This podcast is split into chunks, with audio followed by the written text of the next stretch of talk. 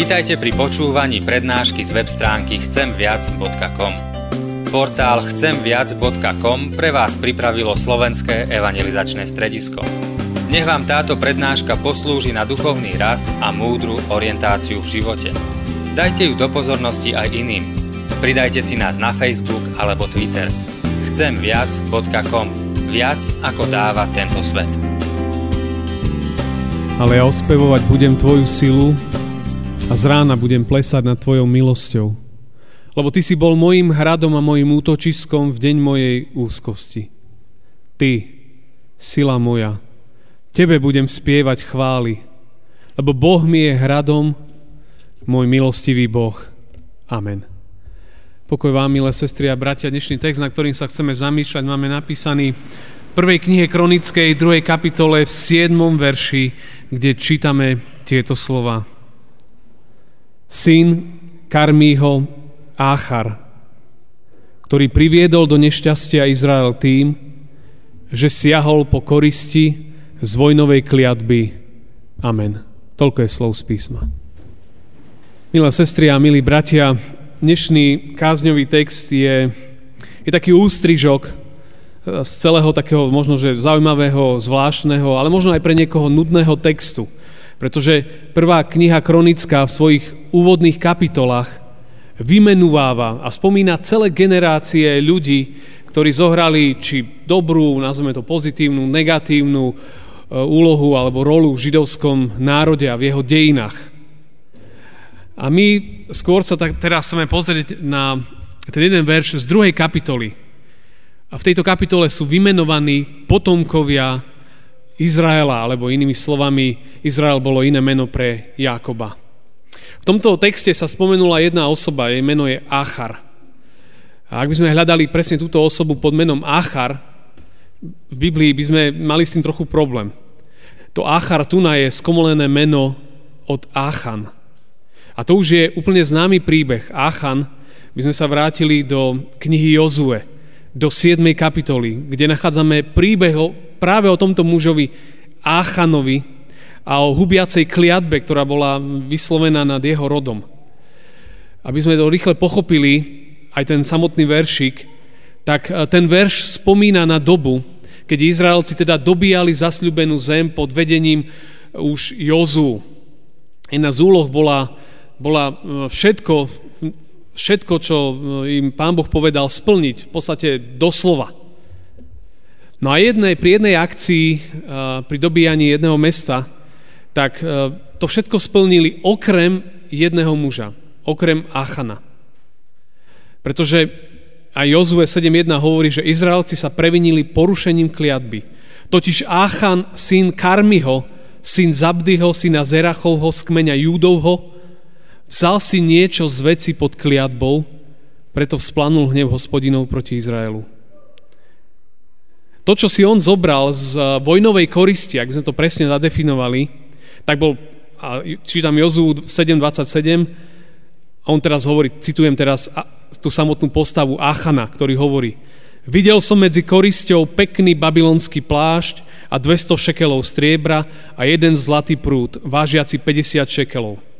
Teraz počúvajte to, ako on to vysvetľuje ďalej. Zažiadalo sa mi to a vzal som si to. Čiže jeho vlastná žiadostivosť bola silnejšia ako Boží príkaz. Boží príkaz bol, nič odtiaľ si nesmiete zobrať. Text hovorí, že mu sa zažiadalo, to znamená, že on chcel.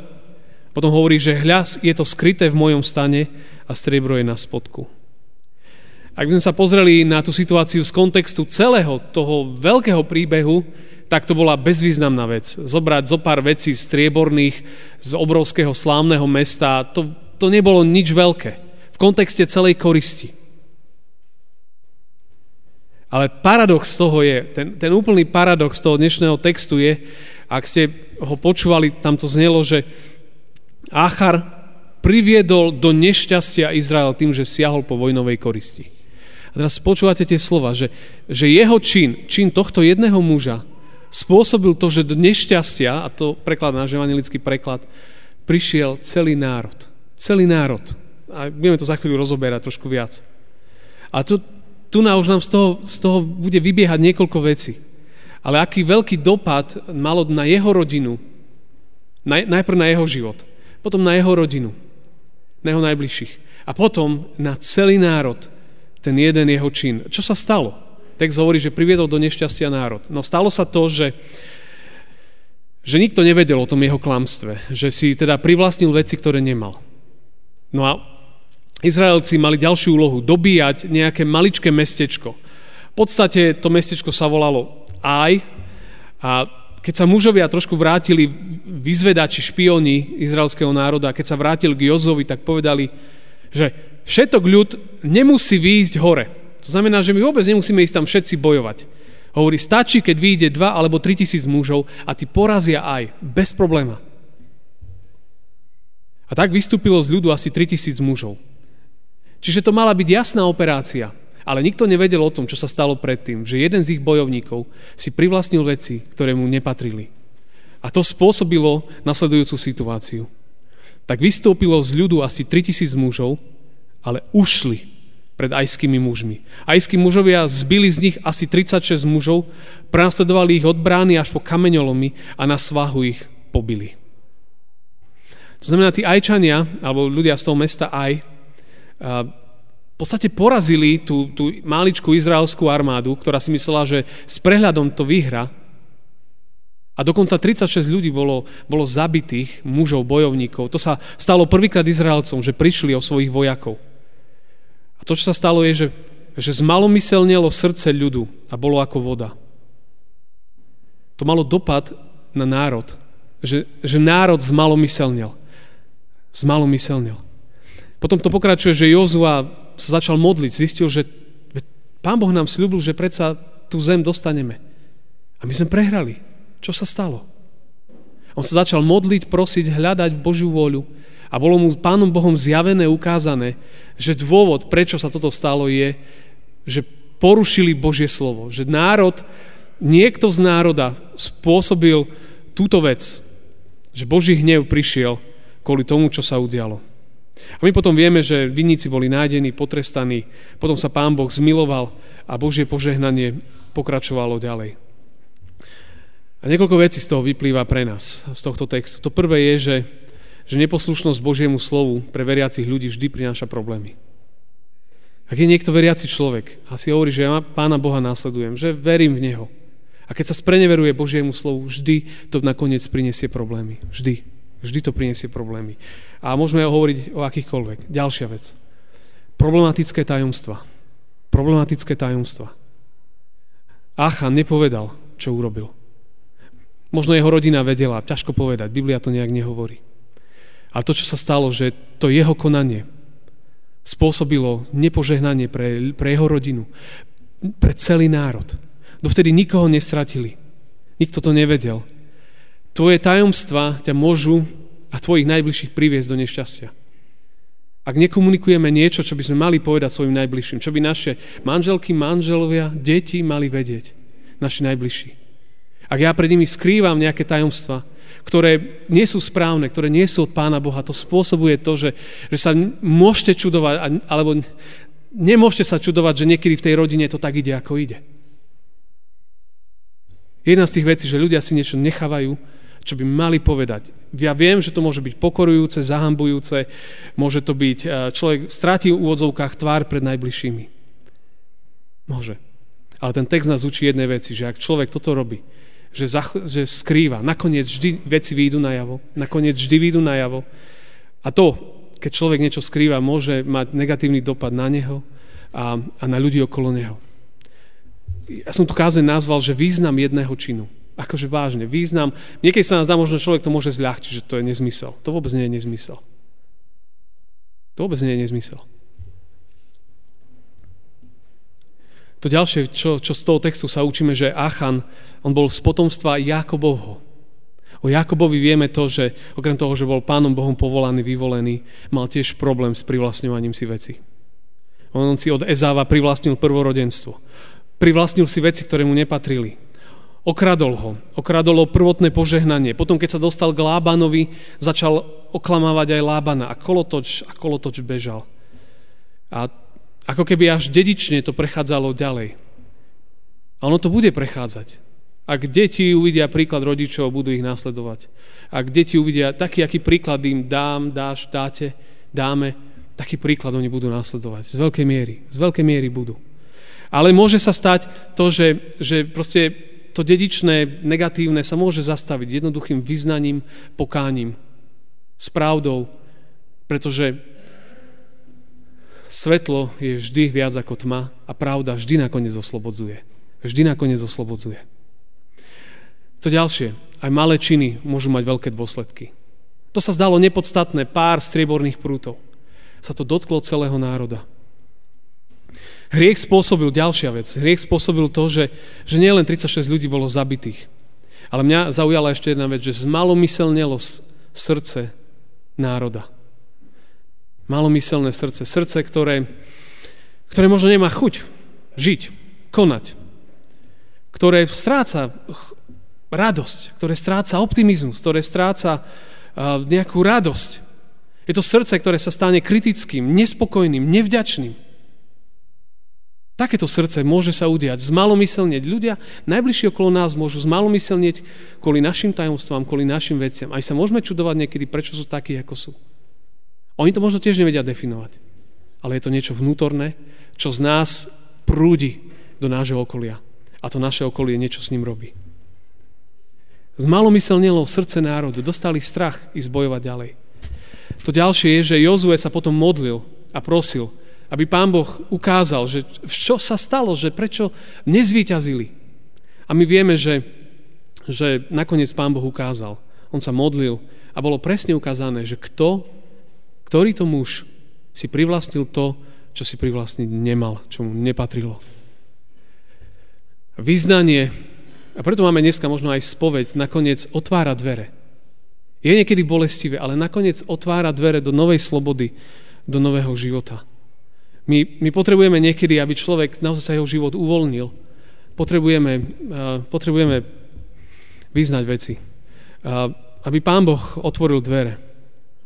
Uh, veľmi zaujímavý článok teraz napísal Eugen Korda, redaktor z týždňa.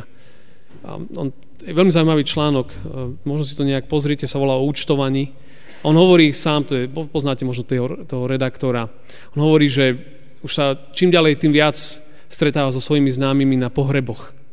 A teraz hovorí, že ja som roky nenavštívil žiadného kňaza. A, ho, a sám v tom článku veľmi úprimne vyznáva, že mal by som s tým niečo robiť, neviem, či chcem, či... Perfektný článok. Ale, ale on si sám uvedomuje, že jeho život sa blíži ku nejakej finálnej stanici a on si uvedomuje, že ja musím možno, že s vecami niečo v živote urobiť. Možno dať niečo do poriadku. Odporúčam ten článok. A treba povedať ďalej, že hriech bol nakoniec potrestaný, ale e, pán Boh potom e, otvoril nové dvere. To, čo celý čas tak nejak chcem povedať, že nepodceňujme význam aj malých činov v rodinách, vo vzťahoch, kdekoľvek. Nepodceňujme ich význam. To sa musíme každý učiť, ja, všetci z nás. Aj malé činy. Malé činy môžu stiahnuť ľudí okolo nás dole. Rodič možno aj malými postojmi môže svoje deti nainfikovať niečím, čo potom celý život bude ľutovať. Manžel v manželke, manželka manželovi môžu nainfikovať také veci jeden do druhého, že potom to budú ľutovať ľudia celý život. Ja, to chcem tak nejak pripomenúť. A čím ďalej, tým viac mi to posledné mesiace tak leží na srdci aj, že, že, že sila a vplyv jednotlivcov je obrovský. Našich jednotlivých činov. A učiteľ v triede má obrovskú moc. Môže triedu zmanipulovať a môže triedu posunúť ďalej v ich živote, v ich, v ich raste, v pozdvihnutých ľudí. Teraz beží v kinách ten český film, učiteľka, veľmi zaujímavý film o rôznych typoch manipulácie, ale uh, a to tak beží, nemusíme hovoriť o školách, môžeme hovoriť o rodinách, o manželstve, o vzťahoch, môžeme hovoriť o církvi, o krajine, o národe. Jeden politik, ktorý vedie krajinu, môže stiahnuť krajinu a môžeme hovoriť potom všetci, že blbá nálada. Blbá nálada môže byť mnohokrát, lebo lídry ju tak nastavia. Lebo lídry ju tak nastavia. Achan ukradol a celý národ išiel dole. Celý národ. To znamená, že ľudia, ktorí majú zodpovednosť, kdekoľvek, v rodinách, cirkvi, v politike, kdekoľvek, v štáte, vo firmách, tí nastavujú klímu, kultúru, tí nesú nejaký obraz a nejaké svedectvo. To platí, to platí. A mohli sme takto naozaj ísť aj my všetci klesať dole. Ale ja chcem povedať ešte naopak, aj opačne. Že, že, že ja verím tomu, že to platí aj naopak. Určite to platí. Že aj jeden človek s, s dobrou nádejou v srdci vie pozdvihnúť ľudí okolo. Vie pozdvihnúť spoločnosť, vie pozdvihnúť zbor, rodinu, triedu. Dokáže to. Len treba aj túto nádej sa učiť kresliť. A nedávno boli majstrovstvá Európe, Európy vo futbale a fascinoval ma príbeh, ja som to už aj písal do jedného článku, príbeh Islandu, 300 tisícovej krajiny, ktorí boli na majstrovstvá Európy. Urobili fantastické okno do sveta, výborne hrali. To, čo bolo zaujímavé, 300 tisícová krajina, 30 tisíc Islandianov prišlo do Francúzska, 10% obyvateľstva prišlo do Francúzska pozbudzovať svoj tým, lebo tak, tak s nimi boli. 11 hráčov na ihrisku pobláznilo celý národ radosťou, nadšením, chuťou možno do futbalu, ja neviem.